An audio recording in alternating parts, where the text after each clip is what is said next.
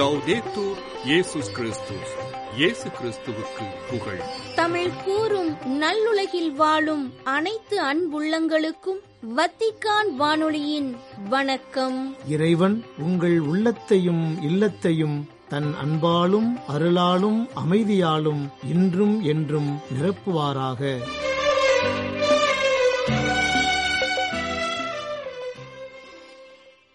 அன்பு நேயர்களே வத்திக்கான் வானொலி இன்று உங்களுக்கு வழங்கவிருப்பவை ஞாயிறு மறைவுரை சிந்தனை மற்றும் செய்திகள்.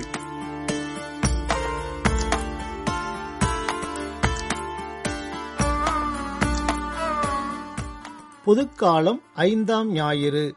நற்செய்தி அறிவிப்போம் நற்செய்தியாவோம்.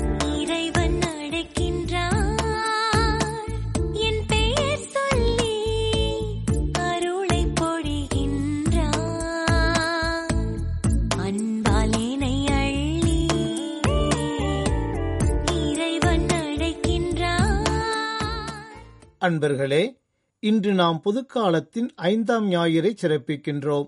இன்றைய வாசகங்கள் நாம் நற்செய்தியை அறிவிக்கவும் நற்செய்தியாக மாறவும் நமக்கு அழைப்பு விடுக்கின்றன. இன்றைய முதல் வாசகத்தில் யோபுவின் துயரங்களை பார்க்கின்றோம். அவர் எத்தனை விதமான துன்பங்களை அனுபவிக்கிறார். அவை அனைத்துமே தீராத துயரங்கள்.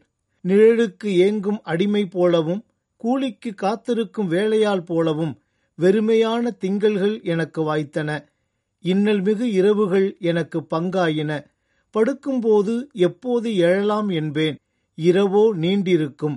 விடியும் வரை புரண்டு உழல்வேன் என்று கூறும் யோபுவின் வார்த்தைகள் அவரது துயர்களை நமக்கு எடுத்துரைக்கின்றன. இங்கே நற்செய்தி அறிவிப்பு எங்கே இருக்கின்றது என்றதொரு கேள்வியை நாம் எழுப்பலாம். ஆனால் அழகை தந்த அத்தனை துயரங்களையும் தாங்கிக் கொண்டு நன்மையே உருவான கடவுளை பழித்துரைக்காது எல்லாவற்றையும் இறை திருவுளமென ஏற்றுக்கொண்டு இறுதி வரை உறுதியாக தன்னுடைய நம்பிக்கையில் நிலைத்து நின்றார். இது நற்செய்திக்கு சான்று பகிர்ந்தது மட்டுமன்று நற்செய்தியாகவும் மாறிய செயல் என்பதை நம் உள்ளத்தில் இருத்துவோம். அதனால்தான் அவரது வாழ்வின் இறுதியில் அவர் இழந்த அனைத்தையும் இறையருளால் திரும்ப பெறுகின்றார். இது நற்செய்திக்காக நம்பிக்கை கொள்வதையும் அதன்படி வாழ்வதையும் அதனால் விளையும் விலைமதிக்க முடியாத மகிழ்ச்சியையும் குறிக்கின்றது. எப்படி நற்செய்தியை அறிவிக்க வேண்டும்? எவ்வாறு நற்செய்தியின்படி வாழ்ந்து அதற்கு சான்று பகர வேண்டும் என்பதற்கு புனித பவுலடியார் மிகச்சிறந்த எடுத்துக்காட்டாக திகழ்கின்றார். நான் நற்செய்தியை அறிவிக்கிறேன் என்றாலும் அதில் நான் பெருமைப்பட ஒன்றுமில்லை. இதை செய்ய வேண்டிய கட்டாயம் எனக்கு உள்ளது. நற்செய்தியை அறிவிக்காவிடில் ஐயோ எனக்கு கேடு. இதை நானாக விரும்பிச் செய்தால் எனக்கு கைமாறு உண்டு. நானாக விரும்பாவிட்டாலும் இது என்னிடம் ஒப்படைக்கப்பட்டுள்ள பொறுப்பாக இருக்கிறது. அப்படியானால் எனக்கு கைமாறு என்ன? உங்களுக்கு எச்செலவுமின்றி நற்செய்தியை அறிவிப்பதிலுள்ள மனநிறைவே அக்கைமாறு நான் நற்செய்தியை அறிவிப்போருக்குரிய உரிமையை கொஞ்சம் கூட பயன்படுத்திக் கொள்ளவில்லை என்கின்றார் பவுலடியார். பிரியமானவர்களே இன்றைய நம் காலச்சூழல்களில் நற்செய்தி அறிவிப்பு என்பது ஒரு எதிர்பார்ப்புடன் தான் செய்யப்படுகிறது. அதாவது நற்செய்தி அறிவிப்பு என்பது ஒரு பயன்கருதா பணி என்பதை விட பயன்கருதும் ஒரு பணியாக மாறிவிட்டது. இன்னும் சொல்லப்போனால் நற்செய்தி ஊழியம் என்பது ஊதியத்திற்காக செய்யப்படுகிறது. இங்கே பொருளாசை மையமாகி போகிறது. அதனால்தான் நம்மிடையே பொறாமையும் போட்டிகளும் பிளவுகளும் பிணக்குகளும் சண்டைகளும் சச்சரவுகளும் தலைவிரித்தாடுகின்றன. ஆனால் நற்செய்தி அறிவிப்பு என்பது மன நிறைவை மனமகிழ்வை அடிப்படையாக கொண்டது. அதனால்தான் நற்செய்தி அறிவிப்பால் தான் பெறும் ஒரே கைமாறு மன நிறைவு என்று அழுத்தமாக குறிப்பிடுகின்றார் புனித பவுலடியார். நற்செய்தி அறிவிப்பு என்பது வற்றாத உயிருள்ள ஒரு நீரூற்றாக நம் உள்ளத்தில் பாய்ந்தோட வேண்டும். அது நம் உள்ளத்தை பற்றி எரிய செய்ய வேண்டும். இதனைத்தான் இறைவாக்கினர் எரேமியாவின் வாழ்வில் காண்கின்றோம். அவர் பெயரை சொல்ல மாட்டேன் அவர் பெயரால் இனி பேசவும் மாட்டேன் என்பேனாகில் உம் சொல் என் இதயத்தில் பற்றி தீ போல இருக்கின்றது. அது என் எலும்புகளுக்குள் அடைப்பட்டு கிடக்கின்றது. அதனை அடக்கி வைத்து சோர்ந்து போனேன். இனி என்னால் பொறுத்து கொள்ள முடியாது என்கின்றார். அன்பானவர்களே இயேசு சபையின் நிறுவனர் புனித இனிகோ தனது ஆறுயிர் நண்பர் புனித சவேரியாரை இந்தியாவிற்கு நற்செய்தி பணிக்கு அனுப்பிய போது சவேரியாரே செல்லுங்கள். உலகம் முழுவதையும் இறையன்பால் பற்றியெறியச் செய்யுங்கள் என்றுரைத்தார். புனித பிரான்சிஸ் சவேரியாரின் நற்செய்தி அறிவிப்பு பணி எவ்வளவு பெரிய மாற்றத்தை உலகமெங்கிலும் கொணர்ந்தது என்பதையும் அம்மாற்றமே ஆயிரக்கணக்கான தேவ அழைத்தல்களை பெறுவதற்கு அடிப்படை காரணமாக அமைந்தது என்பதையும் நாம் சொல்லவும் வேண்டுமோ? இயேசு கிறிஸ்துவின் மேல் கொண்ட பேர் ஆர்வத்தால் வெறும் பத்து ஆண்டுகளில் தனது நற்செய்தி அறிவிப்பு பணியால் இந்த உலகையே புரட்டி போட்டவர் புனித சவேரியார் என்பதை இந்த உலகமே சொல்லும். பிரியமானவர்களே நற்செய்தி அறிவிப்பு என்பது கிணற்று நீராய் தேங்கிப் போய் விடாமல் ஆற்று நீராய் பாய்ந்தோட வேண்டும் என்பதை இன்றைய நற்செய்தியில் எடுத்து காட்டுகின்றார் இயேசு. அதாவது நற்செய்தி பரவலாக்கப்பட வேண்டும். அதன் பயன் எல்லா மக்களையும் சென்றடைய வேண்டும் என்பதுதான் இயேசுவின் முழு விருப்பமாக இருந்தது. சீமோனும் அவருடன் இருந்தவர்களும் அவரை தேடிச் சென்றார்கள். அவரை கண்டதும் எல்லாரும் உம்மை தேடிக் கொண்டிருக்கிறார்கள் என்றார்கள். அதற்கு அவர் நாம் அடுத்த ஊர்களுக்கு போவோம். வாருங்கள். அங்கும் நான் நற்செய்தியை பறைசாற்ற வேண்டும். ஏனெனில் இதற்காகவே நான் வந்திருக்கின்றேன் என்று சொன்னார். பின்பு அவர் கலிலேயா முழுவதும் சென்று அவர்களுடைய தொழுகை கூடங்களில் நற்செய்தியை பறைசாற்றி பேய்களை ஓட்டி வந்தார் என்று இன்றைய நற்செய்தியில் வாசிக்கின்றோம். அது மட்டுமன்றி தான் எவ்வாறு எல்லா இடங்களுக்கும் பயணித்து நற்செய்தியை பரப்புரை செய்தாரோ அவ்வாறே தனது சீடர்களையும் அனுப்புகின்றார் இயேசு. இதற்கு பின்பு ஆண்டவர் வேறு எழுபத்தி ரெண்டு பேரை நியமித்து அவர்களை தாம் போகவிருந்த எல்லா ஊர்களுக்கும் இடங்களுக்கும் தமக்கு முன்னே இருவர் இருவராக அனுப்பினார் என்று லூக்கா நற்செய்தியாளர் பதிவு செய்கின்றார். மேலும் தான் விண்ணேற்றம் அடைவதற்கு முன்பு தனது சீடர்களை கலிலேய மலைக்கு அழைக்கும் இயேசு உலகெங்கும் சென்று படைப்பிற்கெல்லாம் நற்செய்தியை பறைசாற்றுங்கள் என்றுரைக்கின்றார். பிரியமானவர்களே நற்செய்திக்காக தன் இன்னுயிரை கையளிப்பதுதான் நற்செய்தி அறிவிப்பின் இறுதி நிலையாக அமைகின்றது. நற்செய்திக்கு சான்று பகர்வதில் இதுவும் ஒரு நிலை என்றாலும் இதற்கு துணிச்சலும் உயிர் தியாகமும் அவசியம் தேவைப்படுகின்றன. இன்று நாம் புனித அருளானந்தர் பெருவிழாவை கொண்டாடுகின்றோம். அவர் சிந்திய புனித இரத்தம் அந்த மரவநாட்டு மண்ணிலிருந்து மட்டுமல்லாது தமிழகம் முழுவதிலுமே ஆயிரக்கணக்கான இறை அழைத்தல்களை திரு அவைக்கு கொணர்ந்தது. புனித அருளானந்தரின் தியாகமிக்க வாழ்வு நற்செய்தியை எம்முறையில் அறிவிப்பது அதனை எவ்வழியில் வாழ்ந்து காட்டுவது எப்படி அதற்கு சான்று பகர்வது என்பதற்கு வழிகாட்டி நிற்கின்றது. ஆக நற்செய்தி அறிவிப்பு என்பது சவாலானது வழிகள் நிறைந்தது வாழ்வை துறக்க தயார் நிலையில் இருப்பது ஆகிய மூன்று முக்கிய கூறுகளை உள்ளடக்கியிருக்கிறது என்பதை இப்புனிதரின் வாழ்வு நமக்கு எடுத்துக்காட்டுகின்றது. புனித அருளானந்தர் தடிய தேவரை மனமாற்றிய பிறகு அரசவையில் எழுந்த ஒரு சில பிரச்சனைகளின் பாதிப்புகள் இயேசு சபையின் இல்லங்களிலும் எதிரொலித்தன. எனவே அவர் உடனடியாக போர்த்துகல் நாட்டிற்கு திரும்ப அனுப்பப்பட்டார். அங்கு அவரை கண்ட அவரது அன்னை அவரது நிலை குறித்து பெரிதும் வருந்தினார். அது மட்டுமன்றி அவரை அரசவையிலேயே தங்க வைப்பதற்கான முயற்சிகள் மேற்கொள்ளப்பட்டன. ஆனாலும் அவர் உறுதியான மனம் கொண்டவராக எனது உயிரும் உடலும் மரபநாட்டு மக்களுக்கே சொந்தம் என்று கூறியவாறு அந்த தடைகளையெல்லாம் தகர்த்தெறிந்துவிட்டு மீண்டும் மரபநாட்டிற்கு திரும்பினார். அதன் பிறகு தொடர்ந்த அரசியல் நெருக்கடிகள் காரணமாக அவர் கைது செய்யப்பட்டு ஓரிவுர்த்திட்டைக்கு கொண்டு செல்லப்பட்டு மன்னர் உதயதேவரின் ஆணைப்படி தலை வெட்டப்பட்டு கொல்லப்பட்டார். மேலும் அன்பானவர்களே கடந்த ஜனவரி மாதம் இருபத்தி இரண்டாம் தேதி இந்திய கிறிஸ்தவர்களாகிய நாம் ஒரு முக்கியமான நினைவு தினத்தை அனுசரித்தோம். அச்சம்பவத்தை இப்போது நினைத்தாலும் நமது குலை நடுங்கும் அளவிற்கு மிகவும் கொடூரமானது. கடந்த ஆயிரத்தி தொள்ளாயிரத்தி தொன்னூற்றி ஒன்பதாம் ஆண்டு ஜனவரி மாதம் இருபத்தி இரண்டாம் தேதியன்று இரவு ஆஸ்திரேலியாவைச் சேர்ந்த மத போதகர் கிரகாம் ஸ்டெயின்ஸ் மற்றும் அவரது மகன்களான ஒன்பது வயதே நிரம்பிய பிலிப்பு மற்றும் ஏழு வயதே நிரம்பிய திமத்தேயு ஆகியோர் தங்கள் வாகனத்திலேயே உயிருடன் எரித்து கொல்லப்பட்டனர். வாகனத்திற்கு வெளியே இருந்த அந்த கொடூர மனம் கொண்ட கூட்டம் எரிந்து கொண்டிருந்த அந்த வாகனத்தைச் சுற்றி வந்து ஜெய் ஸ்ரீராம் என்று கத்திக் கொண்டிருந்தது. இந்த படுகொலையை அப்போதைய பிரதமர் அட்டல் பிகாரி வாஜ்பாய் அவர்கள் கொடூரமான கொலை என்று வர்ணித்ததுடன் கொலையாளிகளை பிடிப்பதற்கு விரைவான நடவடிக்கைகளை மேற்கொள்ளுமாறு ஆணை பிறப்பித்தார். இந்த படுகொலைக்கு முன்பாக ஆயிரத்தி தொள்ளாயிரத்தி தொன்னூற்றி ஐந்தாம் ஆண்டு பிப்ரவரி இருபத்தி ஐந்தாம் தேதி மத்திய பிரதேசத்தில் கொல்லப்பட்டவர் அருளாளர் ராணி மரியா. அதன் பின்னர் இரண்டாயிரத்தி பதினோராம் ஆண்டு நவம்பர் பதினைந்தாம் தேதி ஜார்க்கண்டில் படுகொலை செய்யப்பட்டவர் அருள் சகோதரி வல்சா ஜான். இப்படியாக இயேசுவின் நற்செய்திக்கு சான்று பகர்பவர்கள் உலகெங்கிலும் கொல்லப்பட்டு வருகின்றனர். ஆனாலும் இவற்றின் மத்தியிலும் இரையாட்சிக்கான நற்செய்தி அறிவிப்பு பணி என்பது நிறுத்தப்படாமல் தொடர்ந்து கொண்டுதான் இருக்கின்றது. காரணம் இது இயேசுவுக்கான ஒரு தொடர் ஓட்டம். இதோ ஓநாய்களிடையே ஆடுகளை அனுப்புவதைப் போல நான் உங்களை அனுப்புகிறேன். எனவே பாம்புகளைப் போல முன்மதி உடையவர்களாகவும் புறாக்களைப் போல கபடற்றவர்களாகவும் இருங்கள். எச்சரிக்கையாக இருங்கள். ஏனெனில் மனிதர்கள் உங்களை யூதச் சங்கங்களிடம் ஒப்புவிப்பார்கள். தங்கள் தொழுகை கூடங்களில் உங்களை சாட்டையால் அடிப்பார்கள். என் பொருட்டு ஆளுநர்களிடமும் அரசர்களிடமும் உங்களை இழுத்துச் செல்வார்கள். இவ்வாறு யூதர்கள் முன்னும் பிற இனத்தவர் முன்னும் சான்று பகர்வீர்கள் என்றும் ஆன்மாவை கொல்ல இயலாமல் உடலை மட்டும் கொள்பவர்களுக்கு அஞ்ச வேண்டாம். ஆன்மாவையும் உடலையும் நரகத்தில் அழிக்க வல்லவருக்கே அஞ்சுங்கள் என்றும் கூறும் இயேசுவின் வார்த்தைகளுக்கு இவர்கள் சான்று பகர்ந்துள்ளனர். அன்பானவர்களே நாம் வாழும் இன்றைய உலகில் நல்ல செய்தியை காட்டிலும் கெட்ட செய்தியே அதிகம் அறிவிக்கப்படுகிறது. மற்றவர்களின் வாழ்வில் காணப்படும் நற்செயல்களை அறிவிப்பதை விட்டுவிட்டு அவர்களிடம் விளங்கும் ஒரு சில வேண்டத்தகாத குணங்கள் வேண்டுமென்றே பெரிதுபடுத்தப்படுகின்றன.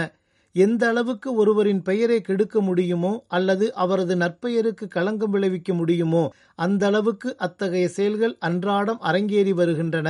இது ஜாதி மதம் மொழி மற்றும் இனத்தின் பெயரால் நிகழ்ந்து வருகின்றது. துறவர வாழ்வில் இது அதிகம் காணப்படுகிறது. அதற்கு ஒரு முக்கியமானதொரு எடுத்துக்காட்டு மொட்டை கடுதாசி கலாச்சாரம். இப்போது அது அடுத்த கட்டத்திற்கு மாறிவிட்டது. திரு அவையில் முக்கியமான பொறுப்பிற்கு அவர் வந்துவிடப் போகிறார் என்பதை அறிந்து அவருடைய பெயருக்கு முன்கூட்டியே பங்கம் விளைவிப்பது பொதுவழியாகிவிட்டது கடந்த ஆண்டு நமது தமிழகத்தில் சம்பந்தப்பட்ட அருள்பணியாளர் ஒருவர் குறிப்பிட்டதொரு மறைமாவட்டத்தின் ஆயராக திருத்தந்தையால் தெரிவு செய்யப்பட்டுள்ளார் என்ற பொய்யான தகவலை பரப்பியதை கண்டோம். இதுதான் நமது நற்செய்தி அறிவிப்பு பணியா? இதுதான் நற்செய்தியாக வாழும் வழிமுறையா? இதற்காகவா நாம் அழைக்கப்பட்டோம் என்ற கேள்விகளை இன்று நாம் உள்ளத்தில் எழுப்பி சிந்திக்க வேண்டும்.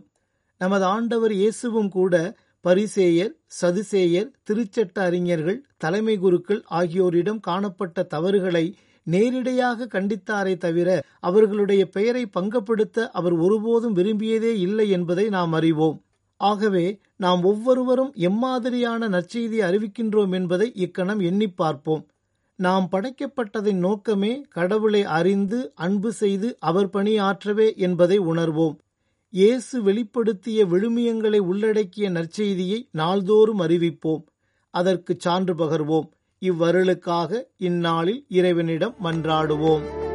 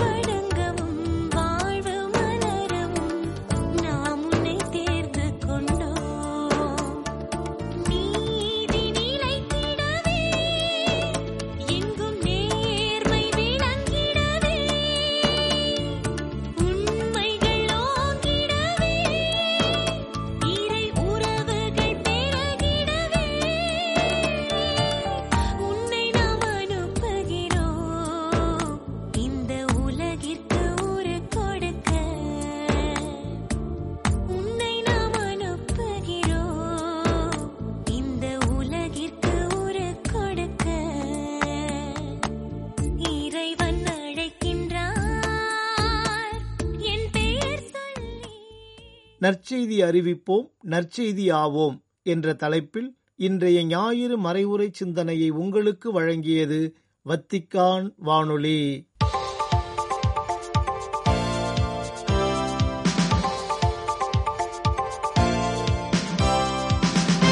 செய்திகள். அருள் பணித்துவ இல்லத்தை தங்களது மேய்ப்பு பணிக்கான கனவு வேரூன்றப்பட்ட இடமாகவும் வளரும் இடமாகவும் பார்க்க வேண்டும் என்றும் திரு அவையாக கிறிஸ்துவின் உடலாக நாம் மாற விரும்பினால் நற்கருணை வடிவில் இயேசு உருமாற்றமாகி நம்மிடையே இருக்கின்றார் என்பதை உணர்ந்து கொள்ள வேண்டும் என்றும் வலியுறுத்தினார் திருத்தந்தை பிரான்சிஸ்.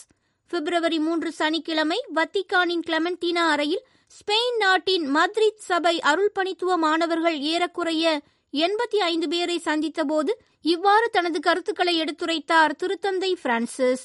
நமது வாழ்வின் மையம் அடித்தளம் மூளைக்கல் என எல்லாமாக இருப்பவர் கடவுள் என்பதை திருநற்கருணை வழிபாடு நமக்கு எடுத்துரைக்கின்றது என்றும் கிறிஸ்துவே நமது பொறுமை உறுதி இனிமை நமக்காக காத்திருப்பவர் நமது பயணத்தில் நம்மை ஊக்குவிப்பவர் நம்மை நன்கு அறிந்தவர் தெளிந்த தேர்தலில் நமக்கு உதவுபவர் என்றும் எடுத்துரைத்தார்.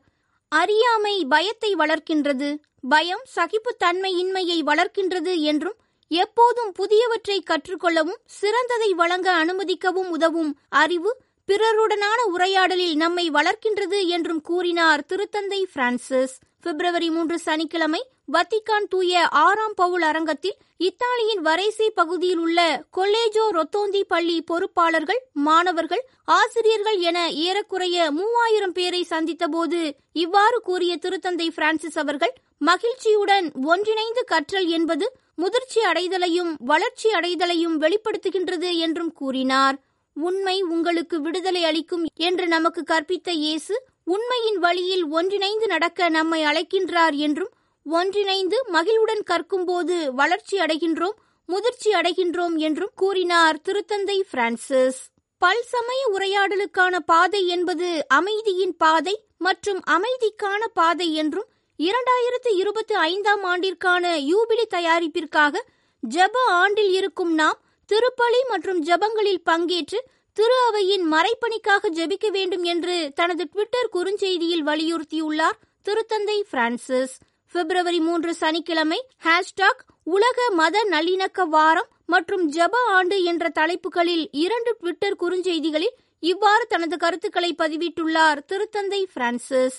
பல்சமய உரையாடலுக்கான பாதை என்பது அமைதியின் பாதை அமைதிக்கான பாதை என்று வலியுறுத்தியுள்ள திருத்தந்தை அவர்கள் படைப்பு அனைத்தையும் உருவாக்கிய இறைவனை புகழவும் போற்றவும் அவசரமான மற்றும் ஈடு செய்ய முடியாத பணியினை மனித குலத்திற்கு செய்யவும் பல்சமய உரையாடல் உதவுகின்றது என்றும் குறிப்பிட்டுள்ளார். திருவருளடையாள சடங்குகளின் செயல்முறைகள் மற்றும் ஜெபங்களில் எந்த ஒரு மாற்றமும் இல்லை என்று விசுவாச கோட்பாட்டிற்கான திருப்பீடத்துறை அறிக்கை ஒன்றினை வெளியிட்டுள்ளது. பிப்ரவரி மூன்று சனிக்கிழமை வெளியிடப்பட்ட ஜஸ்டிஸ் வெர்பிஸ்கியூ என்ற விசுவாச கோட்பாட்டிற்கான திருப்பீடத்துறை அறிக்கையானது அண்மையில் நடைபெற்ற கர்தினால்கள் மற்றும் ஆயர்கள் குழுவில் விவாதிக்கப்பட்டு திருத்தந்தை பிரான்சிஸ் அவர்களின் அனுமதியுடன் வெளிவந்துள்ளது. திருமுழுக்கு மற்றும் உறுதிப்பூசல் அருள் அடையாளங்களில் சொல்லப்படும் ஜெபங்களின் வார்த்தைகள் மாற்றப்படக்கூடாது என்றும் தங்களது படைப்பாற்றலை வெளிப்படுத்த மேய்ப்பு பணியில் பல்வேறு நிலைகள் உள்ளன திருவருளடையாள சடங்குகளில் மாற்றங்கள் ஏற்படுத்தி படைப்பாற்றலை வெளிப்படுத்தக்கூடாது என்றும் குறிப்பிட்டுள்ளார். விசுவாச கோட்பாட்டு திருப்பீடத்துறையின் தலைவர் கர்தினால் விக்டர் பெர்னாண்டஸ். அர்ப்பணிக்கப்பட்ட துறவியர் உலக நாளை முன்னிட்டு வத்திகான் தூய பேதுரு பெருங்கோவிலில் நடைபெற்ற திருப்பலிக்கு திருத்தந்தை பிரான்சிஸ் அவர்கள் தலைமையேற்று மறையுரையாற்றினார். பிப்ரவரி இரண்டு வெள்ளிக்கிழமை இருபத்தி எட்டாவது ஆண்டு அர்ப்பணிக்கப்பட்ட துறவியர் உலக நாளை முன்னிட்டு ரோம் உள்ளூர் நேரம் மாலை ஐந்து மணிக்கு அதாவது இந்திய இலங்கை நேரம் இரவு ஒன்பது முப்பது மணியளவில் நடைபெற்ற திருப்பலியில் ஏராளமான இருபால் துறவியர் கலந்து கொண்டனர். சிமியோன் மற்றும் அண்ணாவைப் போல புதுமை மற்றும் வியப்பின் கடவுளை நாம் நம் கைகளில் ஏந்தி வரவேற்போம் என்றும் புதுமையின் கடவுள் ஒரு குழந்தையாக நம்முன் இருக்கின்றார் என்பதை உணர்ந்து புதுமையை முழு மனதுடன் வரவேற்போம் என்றும் கூறினார் திருத்தந்தை பிரான்சிஸ். பிப்ரவரி இரண்டு வெள்ளிக்கிழமை மாலை ரோம் தூய பேதுரு பெருங்கோவிலில் நடைபெற்ற இருபத்தி எட்டாவது ஆண்டு அர்ப்பணிக்கப்பட்ட துறவியருக்கான உலக நாள் திருப்பலியின் போது ஆற்றிய மறையுரையில் இவ்வாறு கூறினார் திருத்தந்தை பிரான்சிஸ். அகவாழ்க்கை புறக்கணிப்பு மற்றும் உலகப் போக்கிற்கு ஏற்றவாறு தங்களை மாற்றியமைத்துக் கொள்ளுதல் எனும் இரண்டு தடைகளை குறித்து தனது மறையுரையில் சுட்டிக்காட்டிய திருத்தந்தை பிரான்சிஸ் அவர்கள் உள்ளார்ந்த வாழ்வின் காத்திருப்பில் நற்செய்தியின் வழியில் ஒளியும் நம்பிக்கையின் வாழ்வுமான இயேசுவை கைகளில் ஏந்த காத்திருப்போம் என்றும் கூறினார். நேயர்களே இத்துடன் வத்திக்கான் வானொலியின் தமிழ்ச் சேவை நிறைவு பெறுகின்றது. தொடர்வது அதன் மலையாள நிகழ்ச்சிகள். உங்கள் செவிமடுத்தலுக்கு நன்றி வணக்கம்.